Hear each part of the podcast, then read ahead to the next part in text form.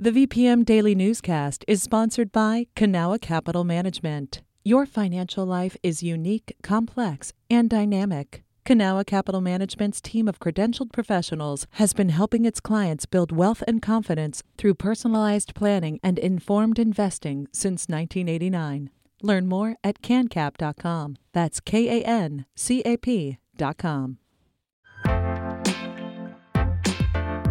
You're listening to the VPM Daily Newscast, the recap of today's top stories in Central Virginia. From the VPM Newsroom in Richmond, I'm Kim Strother. Hundreds of new laws came into effect at the beginning of the month. Legislators passed several on housing, too.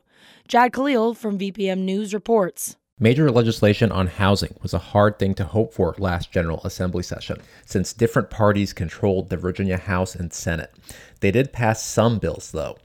Martin Wegbreit works for the Central Virginia Legal Aid Society. He says the laws are more tweaks than big changes.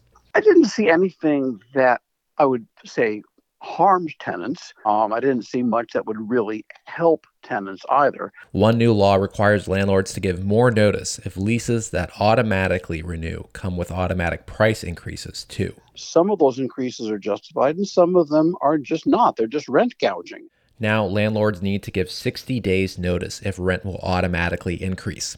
That gives tenants more time to look for other housing, Wegbreit says. In terms of really grappling with the problem, you know, Virginia really hasn't done the hard, heavy lifting yet. Advocates say the biggest problem is a general lack of housing and affordable housing across the state. Jad Khalil, VPM News. Utility rates for Richmond residents also increased on July 1st. Water, wastewater, stormwater, and gas bills are all going up to cover various city projects, as well as rising materials, labor, and compliance costs for each utility. City officials estimate the change will result in the average utility customer paying $106 more per year. The Department of Public Utilities offers limited bill assistance for low income households and seniors. The rate hikes were approved in this year's city budget. Since April, members of Virginia's General Assembly have had a list of state budget recommendations from Governor Glenn Youngkin. But lawmakers remain at odds at how to best utilize the Commonwealth's more than $3 billion budget surplus. VPM News reporter Lyndon German has more. Democrats in the Senate proposed funding bipartisan priorities like public education and mental health services, while Republicans in the House are prioritizing tax cuts for individuals and corporations. Delegate Buddy Fowler, Republican vice chairperson of the House Finance Committee, says he trusts his colleagues to compromise. I will just say this is not unusual. This happens often past General Assemblies. I think the smart thing to do is just, just be patient. And then I think at the end of the day, I think tool minds will prevail and the House and Senate will do their job. In an email to constituents, Democratic Senator Creigh Deeds floated July 11th as the date for a possible special session which the governor would need to call. A spokesperson for Youngkin says he is, quote, currently evaluating next steps. Lyndon German, VPM News. The Charlottesville School Board unanimously voted to change the name of Buford Middle School to Charlottesville Middle School. The change is expected to take place in 2025, according to the Daily Progress. The school currently is named after Florence Delawny Buford, a former history teacher and principal in the district. Buford sought to improve education for people with disabilities and criticized segregated schools. The name change comes at the same time as a $91 million modernization plan that's expected to be complete by the 2026 school year. The city of Staunton has launched an $80,000 flood monitoring system designed to alert residents and businesses of flash floods. Randi B. Hagi with partner station WMRA has more.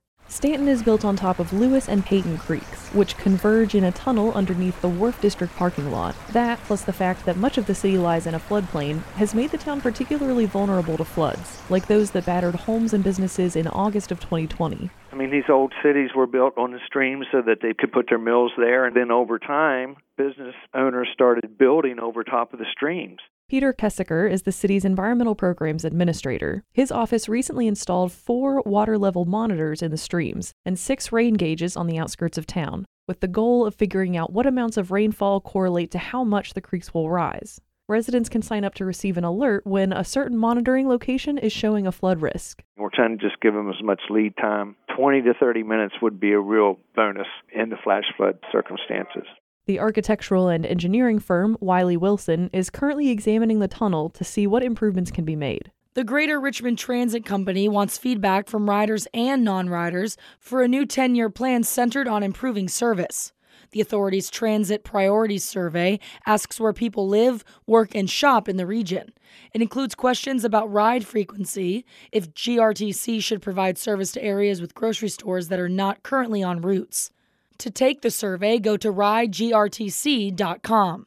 After the survey closes July 14th, the results will be used as a guide for future service changes. This has been the VPM Daily Newscast. Some of these stories may have changed since the newscast was recorded. You can stay connected to what matters by heading to vpm.org/news or follow us on Facebook, Twitter, and Instagram at myvpm.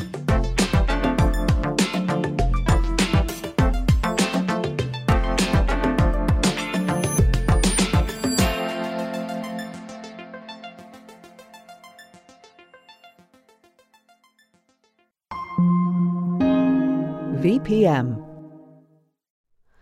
Hi, it's Terry Gross, the host of Fresh Air. We bring you in depth, long form interviews with actors, directors, musicians, authors, journalists, and more. Listen to our Peabody Award winning Fresh Air podcast from WHYY and NPR.